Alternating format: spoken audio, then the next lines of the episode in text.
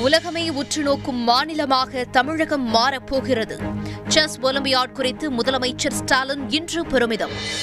June பதினொன்று பொதுக்குழுவுக்கு தடை கோரி ஓபிஎஸ் தரப்பு நீதிமன்றத்தை நாட உள்ளதாக தகவல். சென்னை வானகரம் ஸ்ரீவாரு மண்டபத்திலேயே மீண்டும் அதிமுக பொதுக்குழுவை நடத்த இபிஎஸ் தரப்பு திட்டம். கடந்த பொதுக்குழு கூட்டத்தில் நீதிமன்ற உத்தரவு மீறப்பட்டதாக எடப்பாடி பழனிசாமிக்கு எதிராக இன்று நீதிமன்ற அவமதிப்பு வழக்கு தாக்கல். மாநிலங்களில் கொரோனா பரவல் அதிகரிக்காமல் தடுக்க நடவடிக்கை எடுக்க வேண்டும். அனைத்து மாநில தலைமை செயலாளர்களுக்கு மத்திய சுகாதாரத்துறை செயலாளர் ராஜேஷ் பூஷன் இன்று கடிதம்.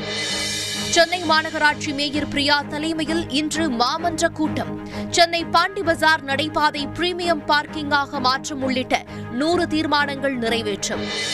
கோயில் நில ஆக்கிரமிப்புகளை மீட்காமல் அறநிலையத்துறை தூங்குகிறதா? சம்பளத்தை மட்டும் வாங்கிக் கொண்டு நடவடிக்கை எடுப்பதில்லை என சென்னை உயர்நீதிமன்றம் காட்டும். ஒருமுறை மட்டும் பயன்படுத்தப்படும் பிளாஸ்டிக் பொருட்களை விற்பனை செய்யவும் பயன்படுத்தவும் தடை. ஜூலை ஒன்று முதல் தடை அமலுக்கு வரும் என மத்திய அரசு இன்று அறிவிப்பு. மும்பை திரும்புமாறு அதிருப்தி எம்எல்ஏக்களுக்கு மகாராஷ்டிர முதலமைச்சர் உத்தவ் தாக்கரே வேண்டுகோள்.